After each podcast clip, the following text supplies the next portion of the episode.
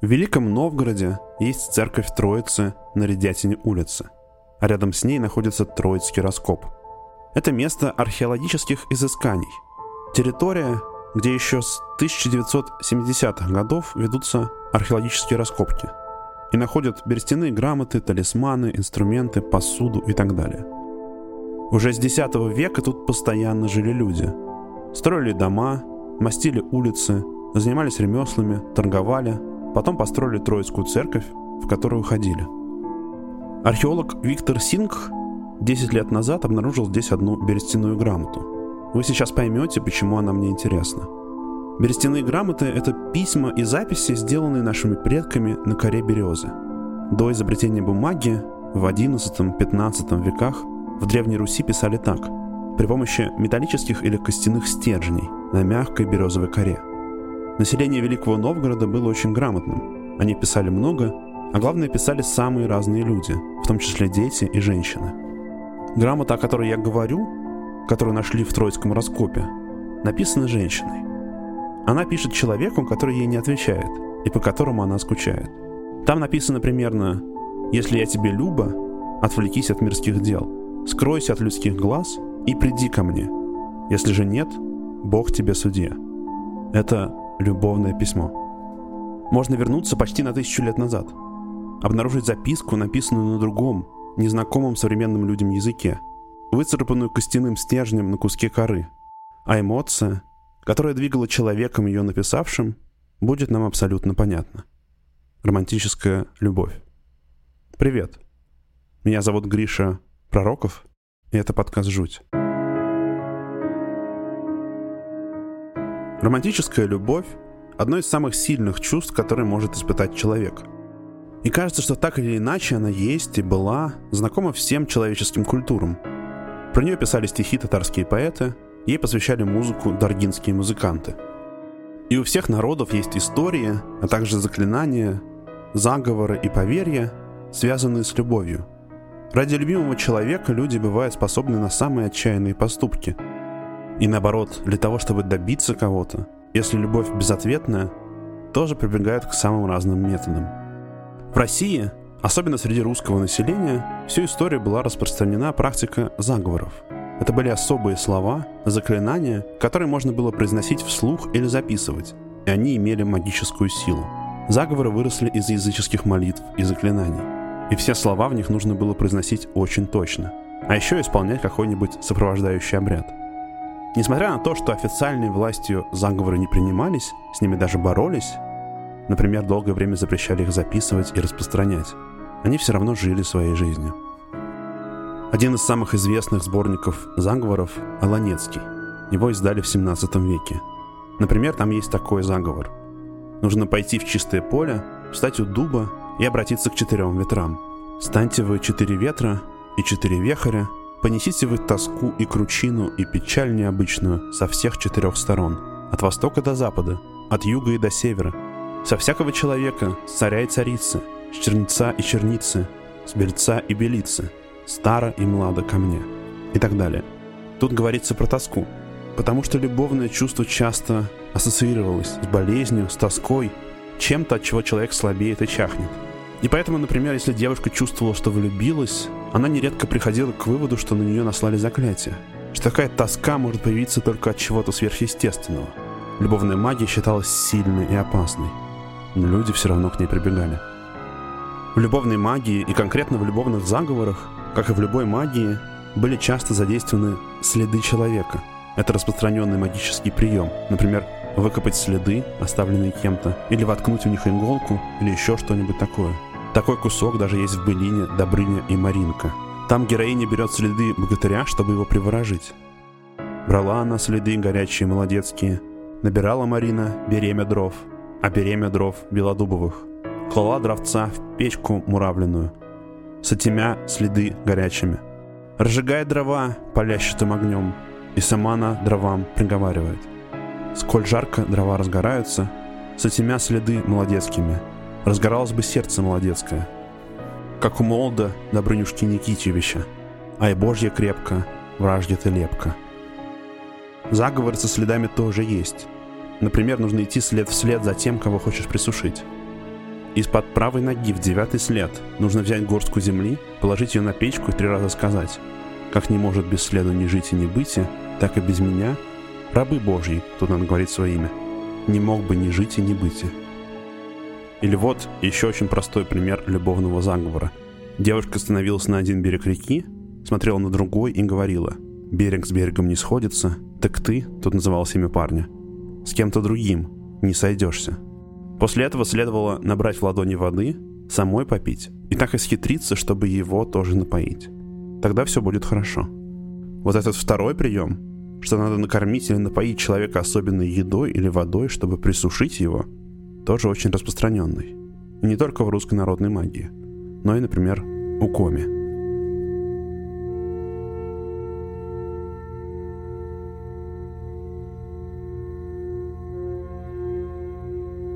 У Коми любовная магия, такая, которая помогает влюбить в себя человека, вызвать симпатию, называлась смилитом. Такой магией мог заниматься не только особенный колдун или колдунья, но и в принципе любой человек.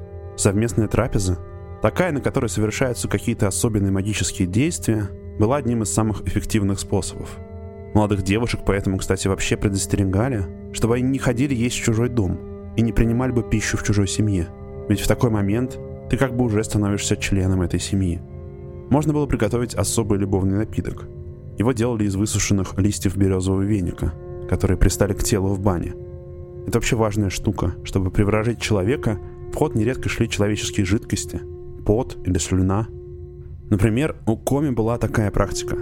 Брали ломтик хлеба, прятали его у себя на груди, под сердцем или под мышкой и носили его три дня и три ночи. Если таким хлебом угостить объект любви, то он обязательно почувствует непреодолимую симпатию и любовь к тому, кто хлеб на себя носил.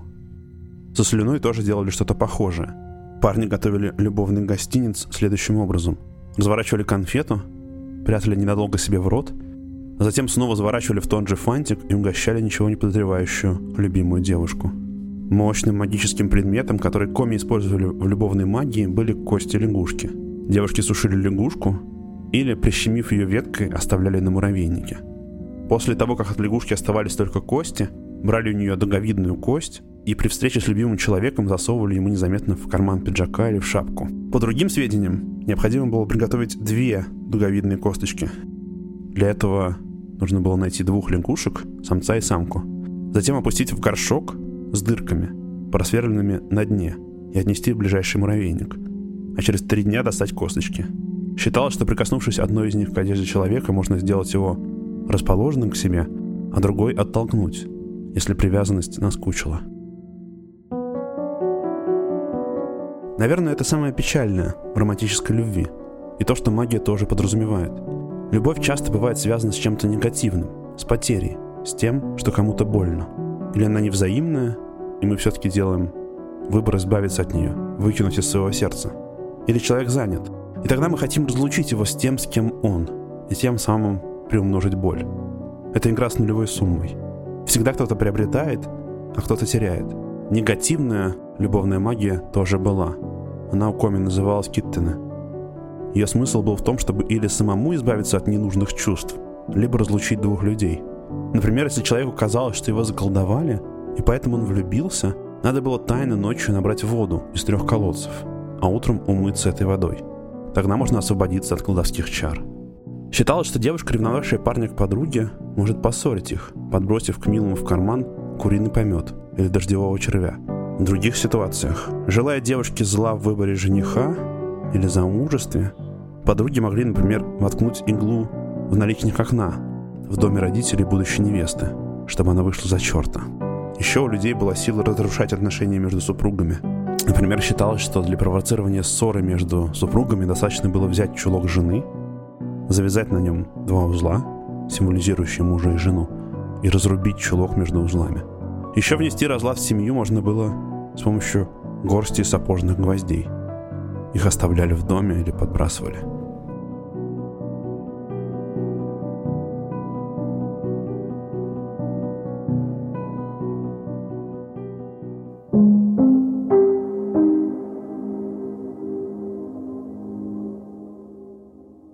Все, о чем я говорил до этого, касалось любовных отношений между двумя людьми. Но, конечно, в отношения между людьми и сверхъестественными существами тоже верили. Представьте такую историю. У вашей знакомой трагически погиб муж. Она тоскует по нему не находит себе места. Но вот в какой-то момент вы замечаете, что она все-таки успокоилась, будто бы пережила утрату. Вот только выглядит как будто слабее и больнее. И вообще физически чахнет на глазах с каждым днем. Вы решаете поддержать ее и переночевать у нее дома. И вдруг ночью из ее комнаты слышите, как ваша знакомая с кем-то разговаривает, а то и вообще обнимается и целуется. Заходите к ней, и кажется, что с ней ее мертвый муж. Вот только ноги у него, как у коня, с копытами. Славяне и конкретно русские верили, что если молодая девушка слишком сильно горюет по умершему мужу, то к ней начнет приходить нечисть. Например, упырь или черт. В облике мужа и заниматься с ней любовью. Но такая связь ведет к гибели. Нечистый дух высасывает из девушки силу. Она бледнеет, становится замкнутой, молчаливой и в конце концов умирает. Нередко родственники начинали беспокоиться и могли пытаться помочь. Например, использовали растения оберенги. Особые травы зашивали в сорочку, мыли отваром из них голову, подкладывали под подушку. Еще обливали женщину святой водой, оставляли на ночь зажженную пасхальную свечу, принуждали женщину ложиться спать между детьми или рядом с пожилой родственницей. Когда человек горюет, он действительно может изолироваться от внешнего мира, совсем закрыться и потерять волю к жизни. И желание вернуть любимого может быть настолько сильно, что вот он и сам является перед глазами. Как бы вы ни смотрели на мир, такому фантому, конечно, опасно верить. Неважно, это опасная игра ума или нечистый дух пришел воспользоваться вашей слабостью. Но когда родственники пытаются помочь, да хоть моют голову отваром из трав. Это проявление заботы –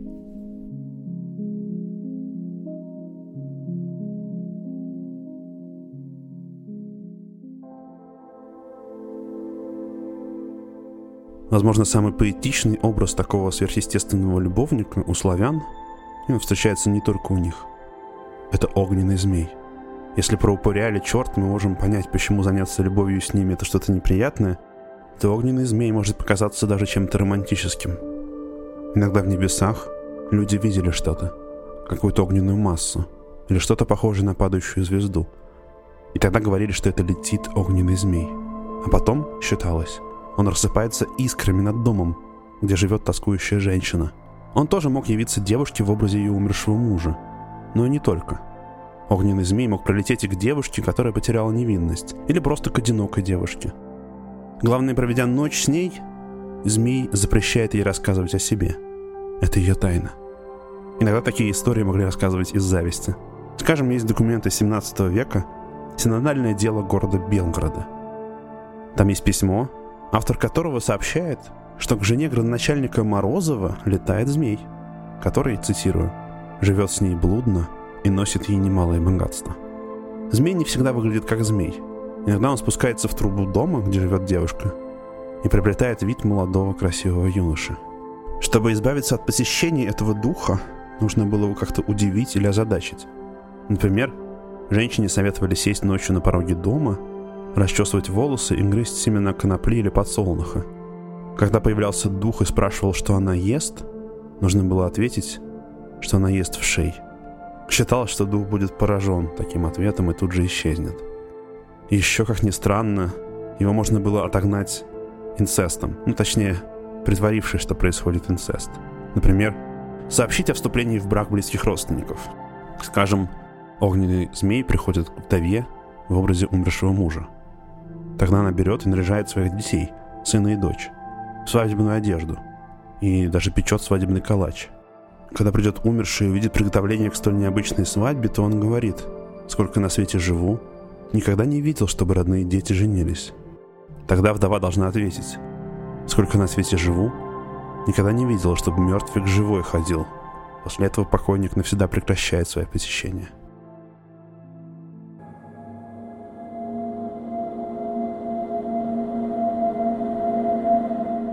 Для меня в историях про огненного змея содержится целый калейдоскоп эмоций. С одной стороны, тут чувствуется запрет молодым девушкам испытывать влечение. Если она спит с кем-то, то это непременно нечистый дух. С другой, тут прорывается какая-то тоска, желание, мечты о чем-то большем. В историях о любовнике, который огненной стрелой пролетает по небу, и рассыпается искрами над твоим домом, чтобы попасть к тебе в спальню, и что-то захватывающее и волнительное. Романтическая любовь и романтические отношения все еще главный предмет магии в наши дни. Это то, по поводу чего люди больше всего гадают, желая узнать, кем будет их жених или взаимно ли их чувства. Это то, для чего люди в принципе чаще всего обращаются к колдовству. Неспособные управиться со своими эмоциями, потерявшие контроль, мы хотим приворожить любимого человека. Или наоборот, снять с кого-то приворот, не веря, что измены или расставания могли произойти без сверхъестественных причин. Я часто напоминаю в подкасте «Жуть», что мы не так уж и далеко ушли от наших предков, что мы только считаем современность научной и прогрессивной. Но на самом деле наша вера в магию никуда не делась. И в этом нет ничего плохого. Это большая часть нашего мира. Мне кажется, что в случае с романтической любовью это чувствуется. Мы никуда не ушли никуда не развились в ее плане. Люди чувствуют так же, как и тысячи лет назад. И эти чувства заставляют нас делать самые странные, порой глупые вещи. Мы теряем голову. И мы все еще очень мало понимаем про этот мир. Спасибо, что послушали. Меня зовут Гриша Пророков, этот подкаст называется «Жуть». Если вы слушаете подкаст в приложении, где можно ставить оценки, например, в Apple, я буду очень благодарен, если вы поставите оценку, напишите отзыв. Я их читаю, они мотивируют меня почаще выпускать этот подкаст. Если вам хочется помочь тому, что я делаю, можете сделать это при помощи Boosty или Patreon. На оба эти сервиса я оставлю ссылки, и там я опубликую небольшую подборку дополнительных материалов. В основном текстов, иногда я пощу фото и видео, но редко. К сожалению, фото и видео огненного змеи нету. До встречи!